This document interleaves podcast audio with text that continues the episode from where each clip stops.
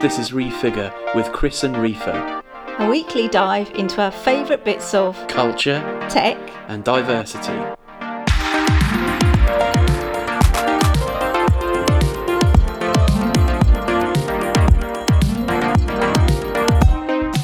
Hello, and welcome to Refigure, the podcast about art, culture, tech, and diversity. I'm Reefa. You nearly said you were Chris. I'm Reefa. And I'm Christopher. How's it going? All right, what are we talking about this week? On this week's podcast, our two main topics are both TV things. Uh, we're going to talk about Queer Eye, second season of the rebooted series on Netflix, and then wonderful, crazy FX show Pose came to the BBC iPlayer, and so we binged that. So, shall we start with Queer as Queer? What's it called? Queer Eye. Oh no, you want to start with Pose? Um, Okay, let me talk about Pose. so, FX TV series Pose is a drama set in New York in the 80s among the trans and queer scene. It's centered around competitive balls and people living on the fringes of society, forced out to the fringes of society by the kind of prejudice of often being just kicked out brutally by their families the minute they try and come out. Tell me a little bit about Pose, Reefa, and what you what you thought of it. At the moment in the West, we don't have that many role models for the queer, trans, intersectional people of colour. So to know that you've come from a history, not me particularly, but the community, to know even in Brighton there is a QTPOC community of young people who absolutely love this program and they don't have spaces that they can always hang out. There are a few spaces and they get together and be together.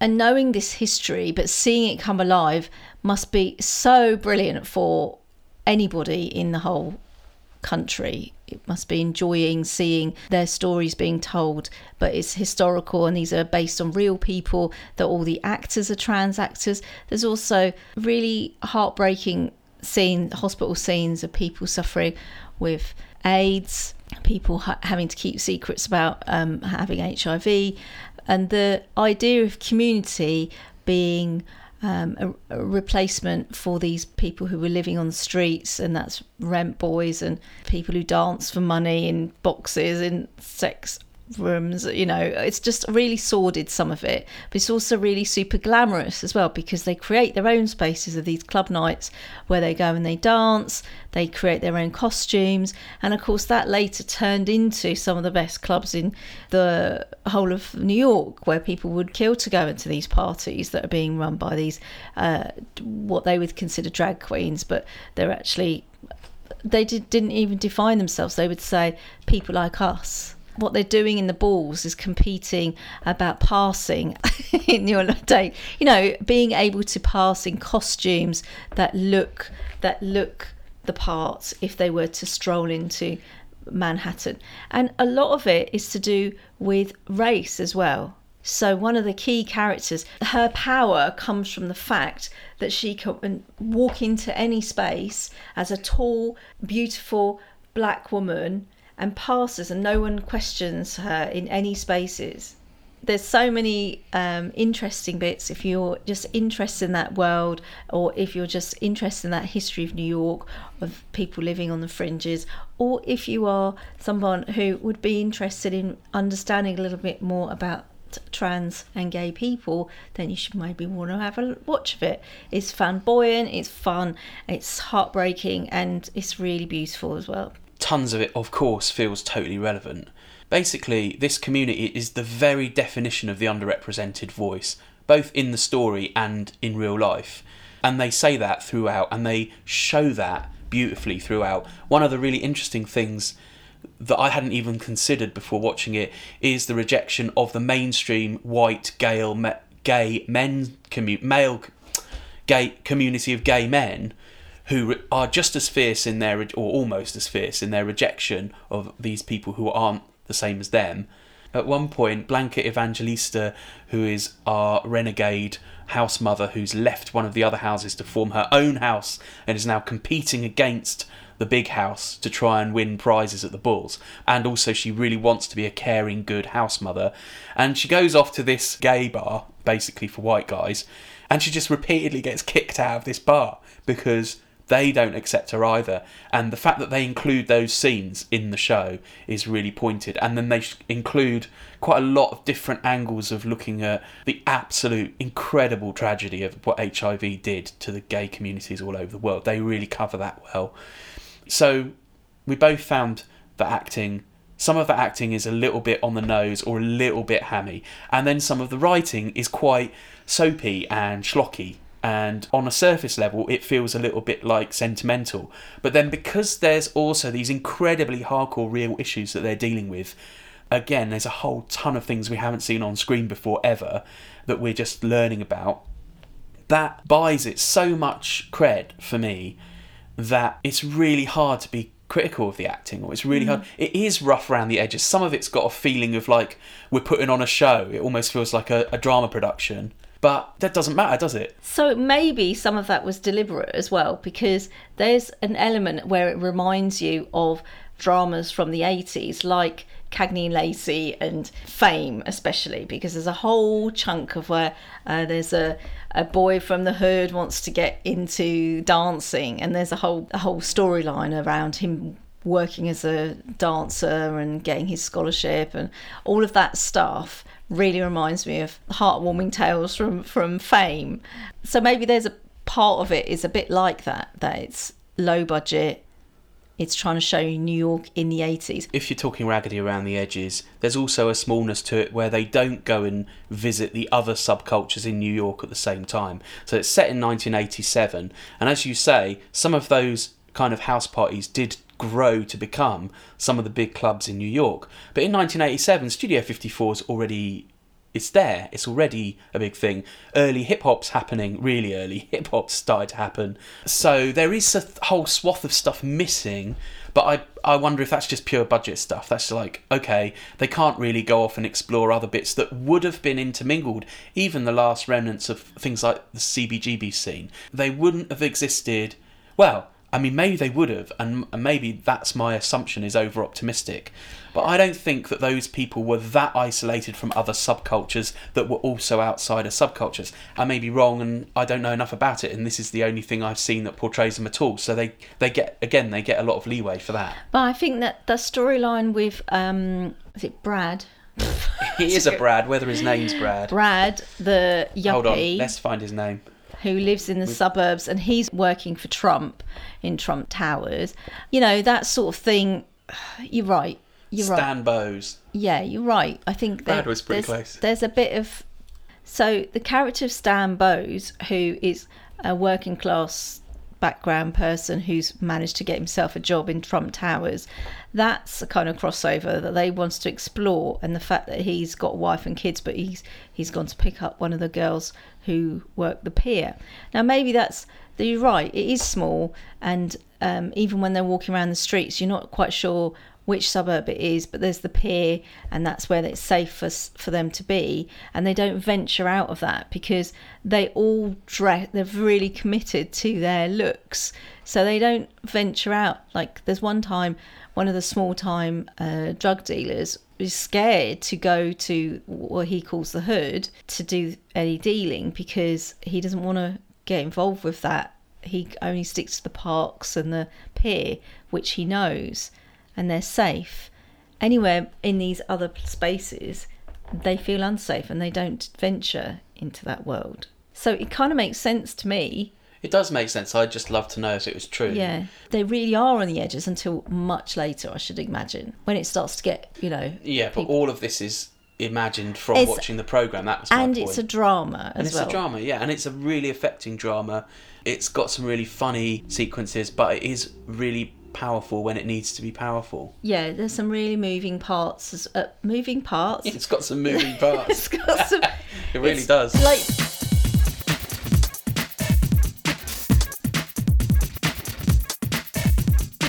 brings me nicely onto the new season of Queer Eye, a holistic program where they go to people's houses and support them through all aspects of their life and do big change for them. The episode that I wanted to talk about was the one about the black lesbian who come who came out to her family and was promptly thrown out when she was 16 and hadn't seen her. She, it was her adoptive parents that chucked her out. And she was really beautiful, and they showed her different ways to dress, but they also helped her with her confidence and got her excited about learning about her own genealogy, which I thought was stroke of genius. Clearly, there's some psychological person in the team that actually helps people to break through some of their problems. And that was beautiful. It was really nice. And she'd created this new family for herself. But they also um, got in touch with her sister, her real sister, who they had reached out to her, but for some, for various reasons, the girl hadn't wanted to get in touch with her sister, and it was really heartwarming. They sort of just sprung it on her, and immediately they had this connection. And I know it's TV, so it might have all been planned, and they all knew each. You know, like there was like a psychologist in the background. I have no idea, right? But for me, it was so heartening to see these young women get together, and it was like a genuine breakthrough for this woman in her life. And she was like 21. Well, I'm sure it's partly uh, people behind the scenes and a bit of a conceit, but I still feel like Karamo, who does the, they call him culture. He's the he's the representative for culture, but really he's he's the psych guy, isn't he? He's the one who sits them down makes them face home truths about themselves. The one you haven't watched yet, there was a guy they wanted to get give him confidence, and they made him climb up a wall. Oh, excellent! and they didn't him find out. bouldering. And then it was only afterwards that they found out that he um, had a fear of heights. But did he do it? He did it. Oh, that's good. I think Karamo, even though there is obviously a team behind him, I do think he comes across as a really authentic. Uh, I mean, you know, some of it's self help waffle, but some of it's genuine, really thought through psychology, pinpointing some of these people's specific needs, which is really good. They often do this thing where they find a connection between the experiences of the uh, the the Queer Eye team and the participants. So normally, you know, they'll talk about Karamo being a black man and, and a black gay man and how that is for him and how the kinds of things that he's interested in is not stereotypical and um, rejection from community and all of that. But one of the episodes I watched recently was um, Jonathan was opening up because it was really sad about this um, people who died recently in his life. And we never hear from him. He's normally a bit of a clown character and he's like always really silly. But it was because the protagonists they call them heroes the person they were helping had lost his wife to cancer and he was trying to move on but he was having to bring up these two young kids as well so that was really sweet and And so Jonathan did some of the sort of psych heavy lifting then? no Or do you just mean we that. just found just out a bit more about Jonathan's yes life? yeah we did I think people are really deep into this show. Jonathan's one of the better known ones because he's got a really successful. He's one of the most vocal on social media, and he's got this big. He's got a podcast and his own. He's got a whole other stuff that goes on in his world that is really popular. But he's also really like I love the thing about male grooming or just grooming in general and just looking after your skin and your hair being about self-care. And often we think of that as being real vain or vanity, you know, to look after yourself. And he said something really poignant like when you wash your hair, make sure you're really present when you're doing that. Really feel your fingers on your scalp because it brings you back into your body. And I was like, deep. So queer representation on TV is coming in leaps and bounds, both in like quite edgy shows like Pose and Queer Eye is just a massive mainstream smash. We haven't watched it at all, but RuPaul's Drag Race is also this huge like RuPaul's Drag Race started out being this underground show that was almost a, a spoof of reality shows. And now it's like this giant behemoth. It's one of the biggest shows in the world. It, it's a sort of disconnect, okay? On one level, we can watch these things and be really heartened by them and think, okay, like I'm learning something about history, I'm learning something about queer culture, I'm learning something about empathy with people who are coming out to their families. But at the same time, don't get complacent because people watch this stuff because they think it's cool, you know, but they can't really relate to it. And there's a lot of transphobia out there. So in and a way, that's partly why Pose, the existence of Pose right now, is such a good thing. Yeah.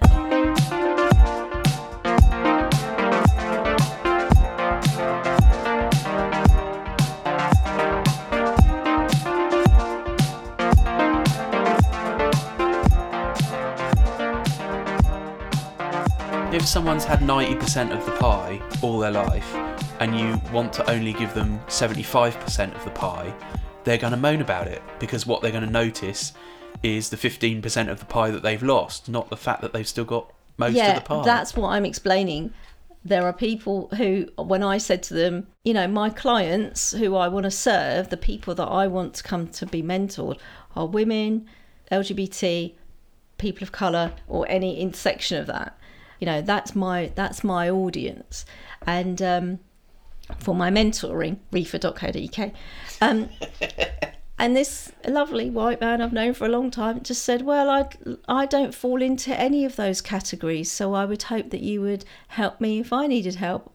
And then I thought that he was genuinely asking me for help, but he wasn't. He wasn't asking me for help at all. He just wanted to be in the room, and that's what happens with all these subcultures: is that when they start becoming cool, people want to get involved.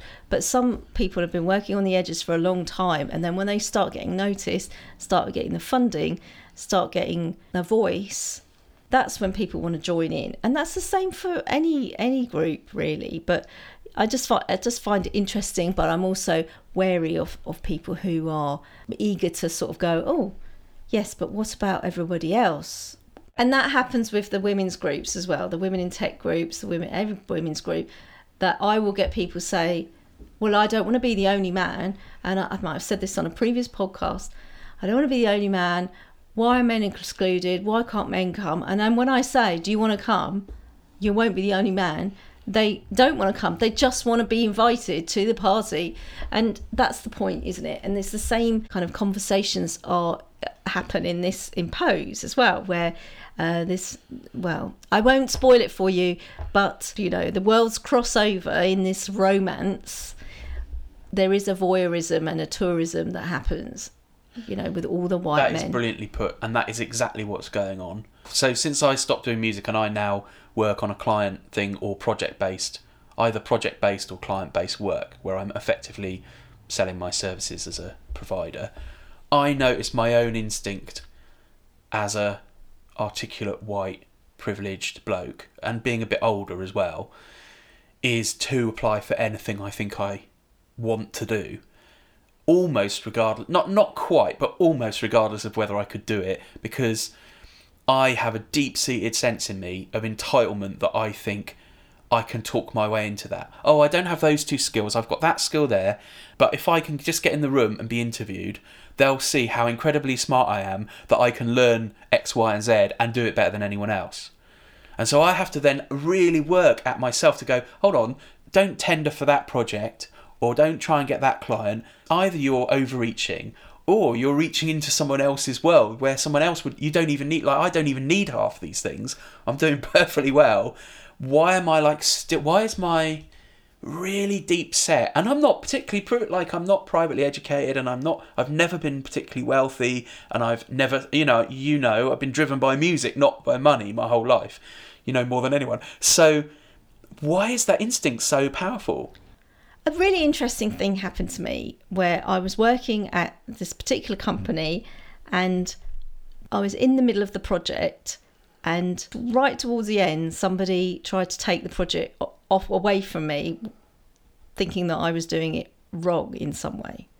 My instinct as the freelancer, as the smallest per I have no idea all the different things that I have hang-ups about.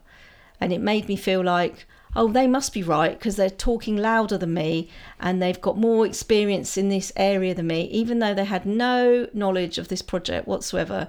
And they felt that they could just uh, swoop in and say, oh, we, this is this is wrong. We've got the right way to do it. This other person's going to oversee this other person who's going to do this bit of the work. And the only other more senior person in the room, not senior by experience or whatever, but just by job title, decided to back them up I just sort of got um, pushed to one side, and it felt like, oh, I've been here before. My my reaction was, right, fuck it, go on then, you do it, and withdraw. But then my overwhelming, um, like I went against what I would normally do, uh, whatever that feeling is, where I just pushed through. And the next day, after stewing about it, I went to my actual person who'd hired me, my actual boss, and said, we could do it this way or this way. what do you think? And decided I'm not going to be the one that takes the responsibility because maybe I'm wrong. You know, there is that possibility, but I knew I was right. And he backed me up. And fuck me, I don't know how many times any white man has backed me up, apart from yourself. And I think that a lot of the projects and a lot of things that I've done in in my career, you've helped me or give me the help that I needed in order to push myself forward to do a radio show, to do a podcast, to do things that I may not, not necessarily have that confidence. And that's what you've had your entire life. There's comic strips that illustrate, uh, you know, like there's that's what's ingrained in in you that I've had to learn pretty late on in my career that actually there are people to people to back me up. And then when I actually did the job, finished it, completed it, everyone was really happy. But I never got an apology from anyone trying to take it. In fact, they tried to they tried to publicly say again, "Oh, are you doing the right thing? Is this right?" And the other person had to say, "Yes, she, it's Reefa's decision. She's in charge." And I can't tell you how fundamental that is. I mean, people might just think, oh, that's ridiculous, but that's part of like having a mentor, having a group of loyal people around you who continually bolster you up. That's the whole point, bringing us back to the TV program, of having people around you, of family and can bolster you when you don't have that. But it takes a long time. There's something in how naturally the five guys in Queer Eye form that family, like a substitute family unit in the show that works, is part of queer history, isn't it? It's a chosen family. And one of the most enjoyable, admirable nubs of the programme is this chemistry between these five very different guys with a common purpose, which is aspirational and wholesome in a very it's a very mainstream wholesome show and in the weirdest way, so is Pose, driven by love. Yeah, because what else is there? What are you reading for? What are you reading for? What are you reading for? What are you reading for? Chris, what are you reading for? Well, I'm still ploughing my way through Gary Shteyngart's Lake Success, which I talked about last week, just over halfway through. I'm really enjoying it. But I'm just going to quickly talk about a book I haven't started yet, which is David Grann's non fiction book from last year, The White Darkness. In February 18, he wrote a long researched article for The New Yorker about Henry Worsley, who uh, is an English ex military explorer, really renowned explorer, who in 2015, a hundred years after Shackleton had attempted to cross the Antarctic, Henry Worsley, his goal was to walk right across the Antarctic solo on his own. And solo on his own. Solo and carry all his supplies. So he's literally not got any food caches and he's not going to talk to anyone else and he's going to try and cross the Antarctic. Anyway, it's a fantastic article. It was an amazing article. I may have even talked about it very early in the podcast in the first season, but I think I didn't. Anyway, and then David Grann turned it into a book and it's called The White Darkness by David Grann. So I'm recommending that. The other thing I'm kind of recommending is I spent almost a pound on an iPhone game called Plague Inc. Lots of people have been playing it. It's from Ndemic Creations, and in the game, you are in control of a bacteria and you have to gradually evolve your bacteria in order to try and kill everyone in the world. And you start off your bacteria in a specific country and you gradually evolve it. And after a while, people get infected with it, more and more people get infected. And you basically have to try and infect everybody and kill everybody before the world invents a cure.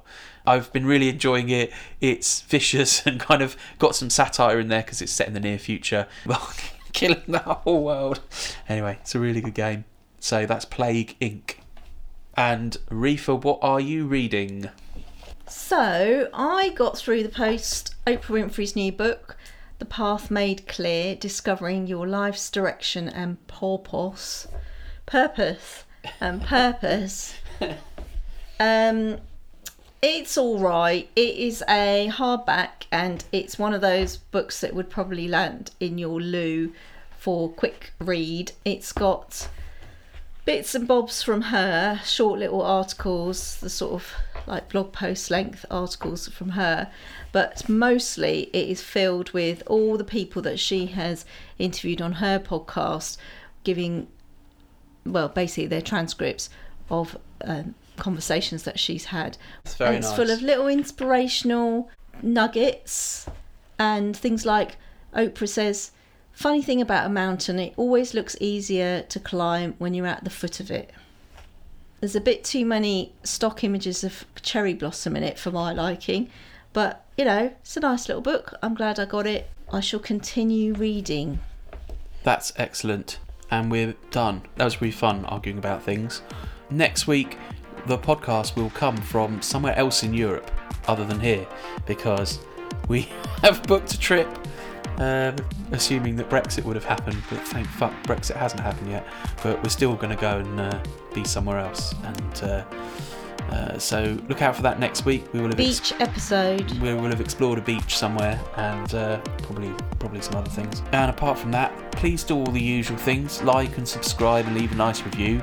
It's really useful if you say nice things about us or give us a review on whatever you're listening to this on. My target is for 800 likes.